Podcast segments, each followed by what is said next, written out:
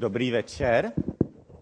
Dobrý večer. My máme eh, celý vlastně podzim sérii dopisy do Korintu podle dopisu, který psal apoštol Pavel do církve, která tehdy vznikla v řeckém Korintu.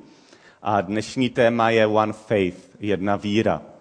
A já než otevřu to téma, tak začnu příběhem, který se mi stal eh, v jednom z mých eh, bývalých zaměstnání. Já jsem šel po práci s jedním svým kolegou, který byl taky právník, na večeři a dát, dát, dát si nějaký pivo. A on ještě řekl nějakým svým dalším eh, kolegům nebo lid, právníkům z jiných firm a byli jsme spolu v nějaké té restauraci, bavili jsme se a byl to takový velmi příjemný večer.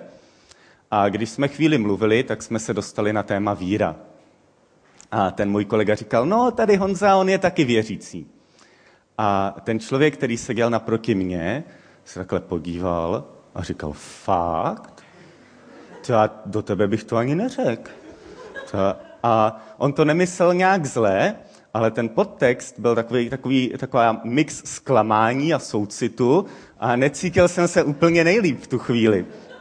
A možná, pokud si křesťan si zažil něco podobného, že někdo se ptá, a jak tomu můžeš věřit? Ty, ty jsi celkem v pohodě, ty jsi normální člověk. A, a my jsme se o tom bavili dál a, a nějak, nějak ta diskuze pokračovala v tomhle duchu a a jiná věc, která se mi stala před 14 dny, když jsem jel z práce tramvají, tak se tam bavili nějaký dva lidi o svém kolegovi a ten člověk říkal, Prostě už to samotný, že on věří v Boha, svědčí o něčem úplně špatným v jeho životě. A možná si zažil něco podobného od příbuzných, od kolegů a to nejsou příjemné momenty. A apoštol Pavel, eh, který vlastně je někdy označován jako apoštol národů, on byl v prvním století člověk, který se podílel na tom, že evangelium se rozšířilo, eh, křesťanství se rozšířilo z té oblasti dnešní dnešního Izraele, Sýrie, do Malé Asie, byl prvním člověkem, který zvěstoval evangelium v Evropě.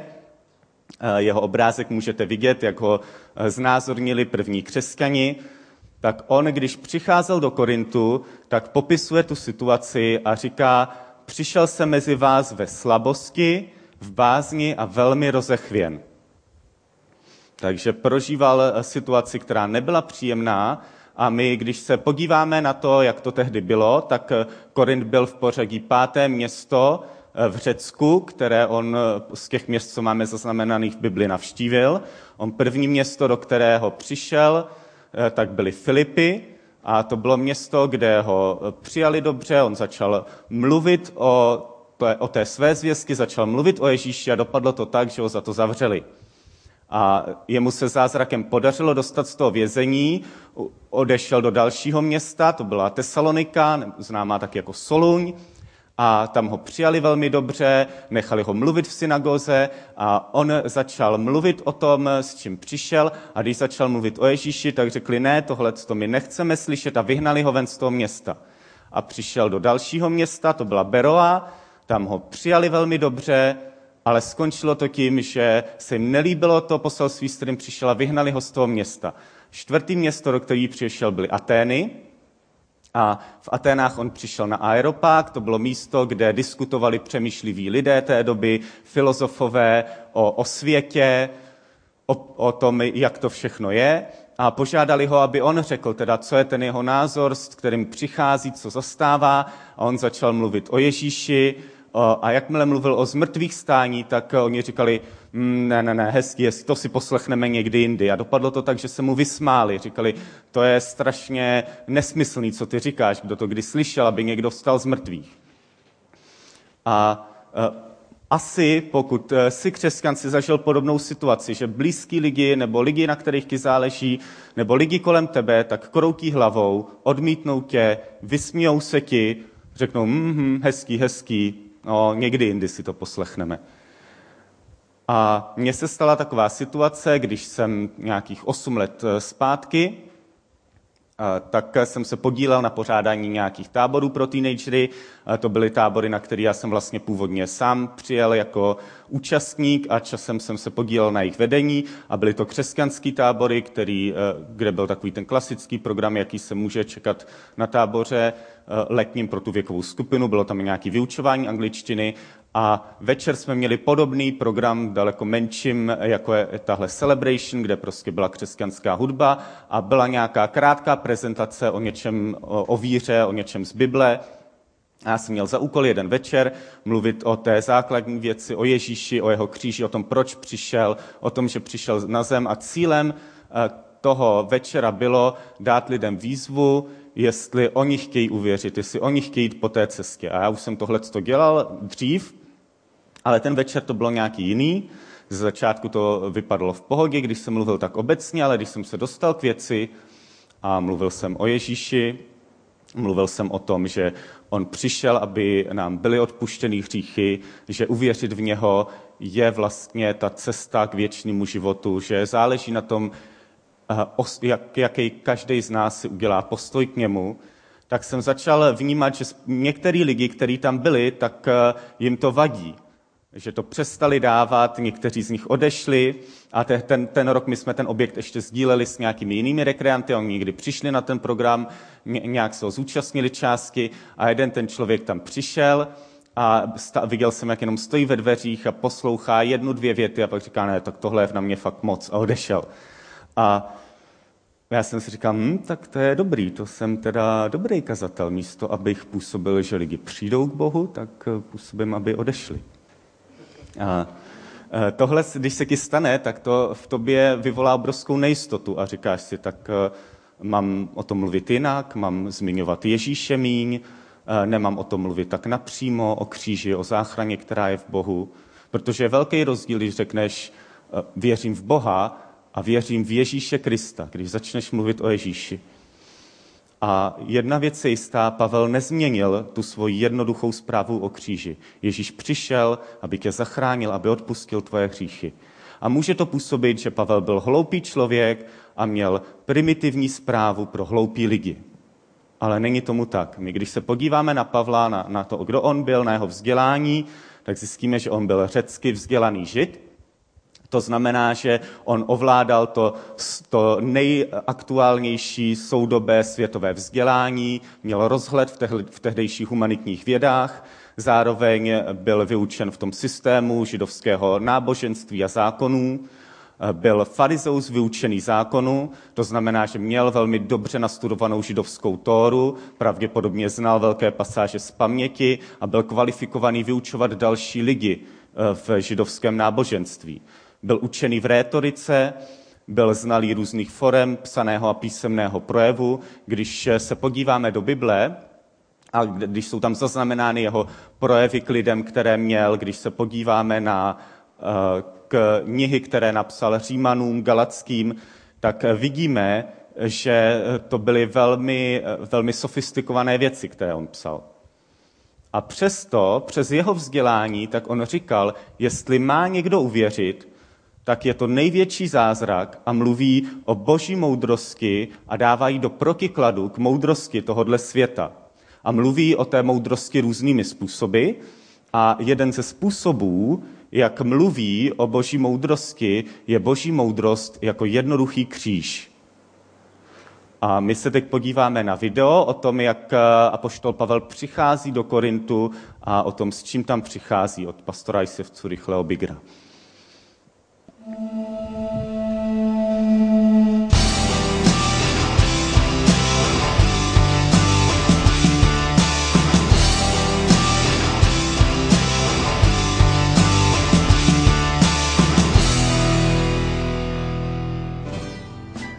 Paul arrived in Corinth, he believed that Jesus Christ will transform the whole city. He believed in signs and miracles that the whole city, everybody will understand and believe that Jesus Christ is the Son of God. But there, there were two different nations. Like the Greek people, they were like philosophers. They said, let's talk about how the God created man and woman and, and child and so on. And they love to talk and discuss and all the thing. They even built a school here in Corinth just to build up the brains and be good philosophers. On the other hand, there were Jewish people. They said, if Jesus Christ is really the Son of God, where are the signs and wonders? Like both groups, they're not receiving Jesus Christ. And one day they brought Paul to the court. And even they said, Paul, we don't believe your message. It's too easy, it's too stupid, it's too foolish. When you come to a point where nobody or not so many people receiving Jesus Christ, you come to a point where you say, I'm so frustrated. And he says in 1 Corinthians chapter 1, verse 18, this Bible verse. For the message of the cross is foolishness for those people who are perishing, but for who are being saved, it's the power of God. Paul said, I will not give up to believe that Jewish people and Greek people will receive Jesus Christ. I want to tell you, don't give up for the best message of Jesus Christ. Be blessed.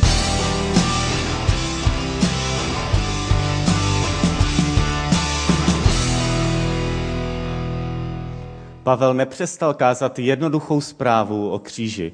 A byly tam dvě skupiny lidí v tom městě, kterým kázal, dva národy, které tam žili.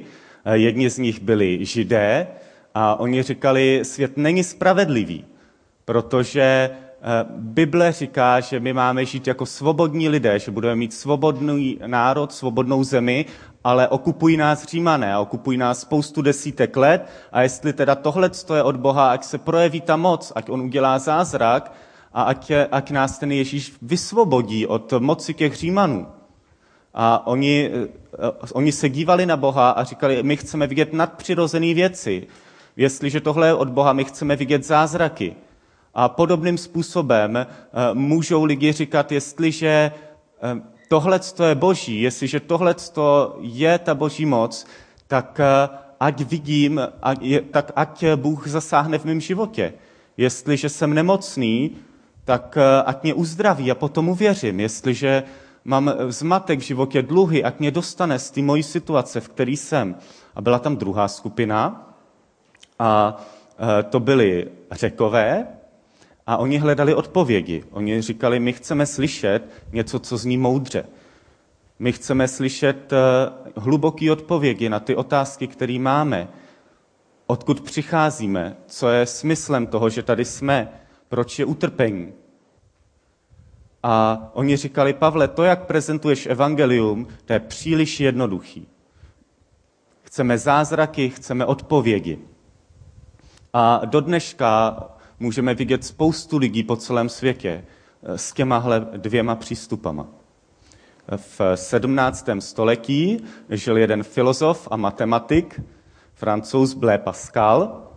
Pokud jste chodili na střední školu měli jste na střední škole matematiku a něco si z matematiky pamatujete, tak je možný, že znáte Pascalův trojuhelník. A on byl ve své době už v mladém věku velmi úspěšný ve svém oboru, velmi známý, už tehdy si ho společnost vážila, ale přesto on byl velmi depresivní a negativní. A jeho přátelé mu říkali, proč seš tak depresivní? Proč seš tak negativní? Když ty jsi chytrý člověk, ty jsi úspěšný, vynalezl si tolik věcí, užívej si života. Ale on byl velmi přemýšlivý a byl v depresi. Ale jednoho dne 23. listopadu 1654 se něco stalo. A něco se změnilo s Blé Pascalem. On začal být plný energie, začal být plný radosti. Dokonce se stalo, že místo, aby jeho služebnictvo sloužilo jemu, tak on někdy sloužil jim. A lidi kolem něho to viděli a říkali, co se děje, něco se s ním určitě stalo. Ale on o tom nemluvil, neříkal, co se stalo a po mnoha letech, když zemřel, tak se řešilo jeho dědictví a vzali jeho kabát. A když ten kabát vzali a otevřeli, tak v náprsní kapse u srdce měl přišitý lístek, kde měl napsaný text, který vždycky mohl otevřít ten kabát a mohl si ho přečíst. A v tom, na, tom, na tom lístečku bylo napsáno tohleto. Oheň, Bůh Abraháma, Izáka a Jákoba. Ne Bůh filozofů a učenců, což Blé Pascal byl. Jistota, radost, pokoj. Bůh Ježíše Krista je můj Bůh. A další věci, ten text pokračoval, pak tam bylo napsáno, to je věčný život, že poznají tebe, jediného pravého Boha a toho, kterého si poslal Ježíše Krista. Úplné odevzdání se Ježíši Kristu. Ať nikdy nezapomenu na tvá slova. Toho dne učený muž Blé Pascal přijal Ježíše Krista. Nemluvil o tom, ale poznalo se to na jeho životě. A ty ve věcech víry můžeš jít po zázracích, můžeš jít po odpovědích, ale nakonec, v tom konečném důsledku, tak eh, největší moc toho, že Ježíš přišel, je jednoduchá zpráva, která proměňuje lidský životy. Další způsob, jakým apoštol Pavel mluví o boží moudrosti, tak mluví o boží moudrosti jako jednoduchý život. A on v tom dopise korinským píše, podívejte se, bratři, jak vás Bůh povolal. Podle lidských měřítek mezi vámi není mnoho moudrých, mocných nebo urozených. Tak jsem si představoval, jak v Korintu četli jeho dopis a jak to asi na ně působilo. Představoval jsem si, kdyby někdo napsal dopis do církve ICF Praha, Leo Bigger ze Švýcarska, a píše, no tak když o vás přemýšlím, tak moudrých těch mezi váma moc není, eh, významných, no tak to víme všichni, možná nějaký výjimky, ale to taky moc ne, no a z lepších rodin, tak to už vůbec nejste. Korint byl město jako spousta velkoměst do dnešní doby, který stahoval úspěšné lidi. Spousta lidí tam přicházelo za obchodem, aby, si, eh, aby udělali dobrý obchod. Přicházeli tam lidi, kteří chtěli vyniknout ve sportu, kteří chtěli studovat, vyniknout v umění. Bylo tam spoustu lidí, kteří chtěli něco dokázat, kteří chtěli, aby lidi viděli, podívejte, co jsem dokázal. Lidi, kteří usilovali o uznání, o obdiv. A to je přirozený, že spoustu v nás v nějaké oblasti usilujeme o to, aby eh, jsme měli úspěch, aby eh, to lidi uznali, aby nás obdivovali v tom, na čem nás, na čem nás záleží, jak už to může být eh, to, že dokážeme vydělat peníze, jak už to může být nějaká forma umění, jak už to může být to, že lidi ocení, že jsou s náma rádi, že, že, že jsme někdo, kdo je dobrý společník, to může být úplně cokoliv. Ale eh, Pavel tak eh, mluví o úspěchu a Bible mluví o úspěchu, že to není to nejdůležitější, že eh, daleko víc jde o naplnění. Ježíš říká, já jsem přišel, aby měli život v plnosti, radost, pokoj. Blé Pascal toho dne prožil naplnění ve svém životě. Je jeden příběh, který se odehrál nedávno v Chicagu, který ilustruje jednoduchý život. Eh, tam probíhala nějaká, nějaký, probíhal tam nějaký televizní pořad a součástí toho pořadu bylo, že se hledala nějaká rodina, které ta televizní stanice eh, nebo lidé, lidé v tom městě v Chicagu pomůžou. A vytipovali rodinu, kde byla matka samoživitelka, měla dvě dcery ve věku 8 a 9 let. A oni byli dokonce tak chudí, že když šli do školy, a v Chicagu je v zimě vítr, je tam opravdu velká zima, tak oni měli jenom jeden kabát, takže tři minuty šla jedna z těch dcer v kabátu, pak ho předala tý druhý, ta druhá se klepala tři minuty a pak ho předala zpátky. A oni v tom pořadu si řekli, týhle rodině pomůžeme. Takže, takže jim nakoupili šaty, přišli do jejich bytu, jejich byt byl velmi prostě zařízen, byl tam stůl, kolem šidle, na stole Bible, postele tak pro každýho, aby se vyspal, jeden starý gauč a stolek, nějaký základní vybavení, koupelny a kuchyně. A to bylo všechno, co bylo v tom bytě. Takže jim nakoupili spotřebiče, nakoupili jim televizi, mikrovlnku. A za týden ten televizní štáb se vrátil znovu. A co myslíte, jak ten byt vypadal? Oni tam přišli a byla tam stůl, na něm Bible, židle kolem, tři postele, starý gauč a stolek. A oni říkali, co se stalo? Co jste udělala? A ona říkala, já vám děkuji za, ty, za, to, za, ty, za to oblečení, ale my se máme dobře a my jsme se měli dobře už předtím, než jste přišli a já jsem televizi jsem dala sousedovi, mikrovlnku mě stačí vařit v kuchyni, jak mám, já jsem to dala sousedce, hifi soupravu jsem dala někomu jinému. A ten příklad je, ty lidi byli šokovaní v tom městě. A ten příklad je extrémní, já nevím, jestli bych doporučoval takovýhle postup, ale mě pomohl si uvědomit jednu věc, že my často si v životě stěžujeme na eh, daleko vyšší úrovni, než eh, co potřebujeme. Někdy člověk řeší byt, to je hrozný a mobil, to už je fakt katastrofa. A určitě je spousta praktických věcí, co člověk musí řešit, ale Bible tady ukazuje na, na kontrast mezi úspěchem a naplněním životě. V druhém století tak žil člověk, který se jmenoval Celsus a ten člověk je významný tím, že je první eh, dochovaný kritik křesťanství hned po Bibli, mimo Bibli. Tak je nejstarší, nejstarším kritikem křesťanství a on pozoroval církev, díval se na ní a dospěl k nějakým závěrům o církvi. A napsal tom hlubokomyslný citát, který teď přečtu. On říkal o křesťanech. U nich je to takto. Ať se k nám nepřidává žádný, kdo je vzdělaný, nebo moudrý, nebo zkušený, protože tyto věci považujeme za zlé. Ale kdokoliv je nevzdělaný, nebo neinteligentní, nebo neznalý, nebo hloupý, takový, jak přistoupí s důvěrou a mohou se stát křesťany. A pokračoval. Vidíme v domech, pracují s vlnou, kůží, kováře, osoby nejvíc nevzdělané a podivného charakteru, hádající se sekty židů a křesťanů, podobní netopírům, vylétajícím ze svých jeskyní, nebo zástupu mravenců pochodujících kolem svého kopce, nebo žábám radícím se v močálu, nebo červům schromážděným v bahně.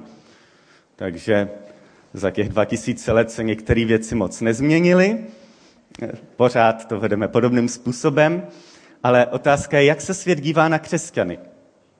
Pokud jednáme staromódně, hloupě, tak se svět dívá říká, no jo, to jsou ty křesťani, takový oni jsou.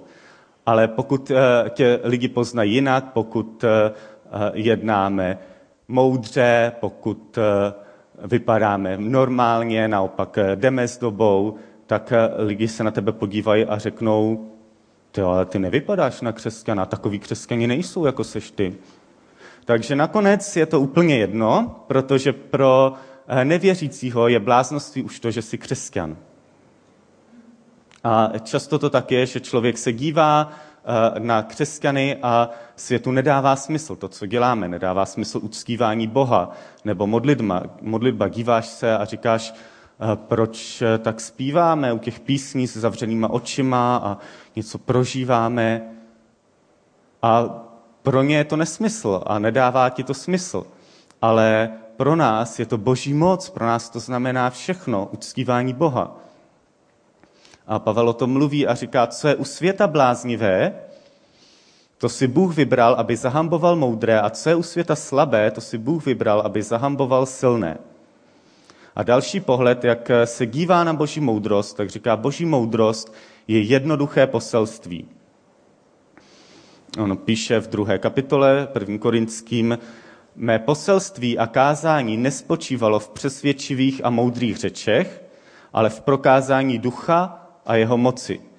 Neboť jsem nechtěl, aby se vaše víra zakládala na lidské moudrosti, ale na boží moci. A ty můžeš o Ježíši všechno vysvětlit, Eh, velmi dobře, na vysoké úrovni, ale jestli někdo uvěří, tak Pavel říká, je to práce Ducha Svatého vnitru člověka. A já mám příběhy tří eh, kazatelů z historie církve. Jeden z nich byl Charles Spurgeon, to byl anglický kazatel, který žil v 19. století. On kázal v Londýně v církvi, kam pravidelně chodilo 10 tisíc lidí na jeho kázání. A někdy se o něm říká, že kníže mezi kazateli byl jeden z velmi význačných kazatelů v historii způsobem, jakým eh, vyučoval, tím, co vyučoval. A on říkal, můžeme kázat, až dokud nám naše jazyky neodumřou, dokud si nezničíme plíce a nezemřeme, ale nikdy se duše neobrátí, pokud ta úplná moc Ducha Svatého nezmění vůli člověka. A jiný kazatel, Jonathan Edwards, ten byl američan, žil o sto let dříve, tak o něm naopak by se dalo myslet, že to byl jeden z nejnudnějších kazatelů vůbec, protože on když kázal, tak eh, on vzal papír, kde měl to kázání napsané a monotónně, monotónním hlasem četl obsah toho kázání. A eh, o, o něm bylo řečeno, že on četl svá kázání, aby nebyl vinen tím, že používá přesvědčovací techniky pro získání posluchačů. To byla věc, které tehdy byli křesťani obvinováni. A překvapivě on nebyl nudný kazatel. Při jeho kázáních se v tehdejší Americe obraceli tisíce lidí a bylo to obrovské hnutí, kdy lidi přibývali do církve. A jeho opakem v něčem byl další kazatel v Americe, který žil o sto let později, Dwight L. Moody v Chicagu. A ten byl naopak velmi živelným eh, kazatelem, on eh, mluvil velmi emocionálně, snažil se lidi přesvědčit. A o něm bylo napsáno, že jeho kázání se často skládala pouze ze tří klíčových slov. Hřích, Ježíš a sklizeň. A eh, když se podíváme na Ježíše, tak ten kázal někdy velmi prostým způsobem, že i dítě mohlo porozumět, eh, o čem mluví, že zemědělec venkova chápal, o čem mluví, protože používal příklady, ke kterým se lidi mohli vztáhnout. Jeho poselství bylo prosté. Někdy mu lidi nerozuměli, ale ne proto, že by mluvil složitě, ale proto, že ty jednoduché příběhy, které jim říkal, tak jim unikal jejich smysl. A my, když říkáme Eh, Boží slovo. Když říkáme evangelium, tak Duch Svatý působí, že se mění životy. A na tom to záleží. Já jsem mluvil s jedním člověkem, on měl kolegu v práci, ten člověk, s kterým jsem mluvil, byl křesťan a pracovali s tím kolegou velmi dlouho, a takže mezi nimi vznikl přátelský vztah, bavili se i o důvěrnějších věcech. A on mu říkal o víře, o tom, proč věří, o svém životě. A na konci, předtím, než ten člověk, eh, kterého jsem znal, odešel z té práce, eh, tak ten jeho kolega už věděl o Bohu všechno. Dokonce to bylo tak, že když se bavili v nějakém větším kruhu o víře, tak on dokázal bránit křesťany a říkal, takhle to není a tohle je předsudek a takhle a takhle to je. Ale přesto se nestal křesťanem. A já znám spoustu lidí, kteří nějakou dobu chodí do církve, pohybují se v tom prostředí a znají spoustu věcí. A slyšel jsem příběh o někom, kdo měl kamaráda, který, který byl ajťákem s chodou okolností a oni spolu seděli a ten křesťan mu říkal, eh, proč věříš evoluci? A on mu říkal, no to dává smysl, je to logický ucelený systém, je to logický. A on mu říkal, no ale jaký je vlastně úplně ten prapočátek, ten původ toho, jak, eh, jak vznikl velký třesk. Když přece ty jsi programátor, když programuješ nějaký program, který je složitý, má strukturu, má smysl, tak víš, že to nevzniklo náhodou, že zatím musí být nějaká tvoje práce, nějaká myšlenka, nějaká inteligence. A on mu říkal, to je pravda, to vysvětlil strašně hezky, to mi dává smysl. A on říkal, a chceš se stát křesťanem? Ne, ne, to ne, to vůbec, ale líbí se mi, jak jsi to vysvětlil.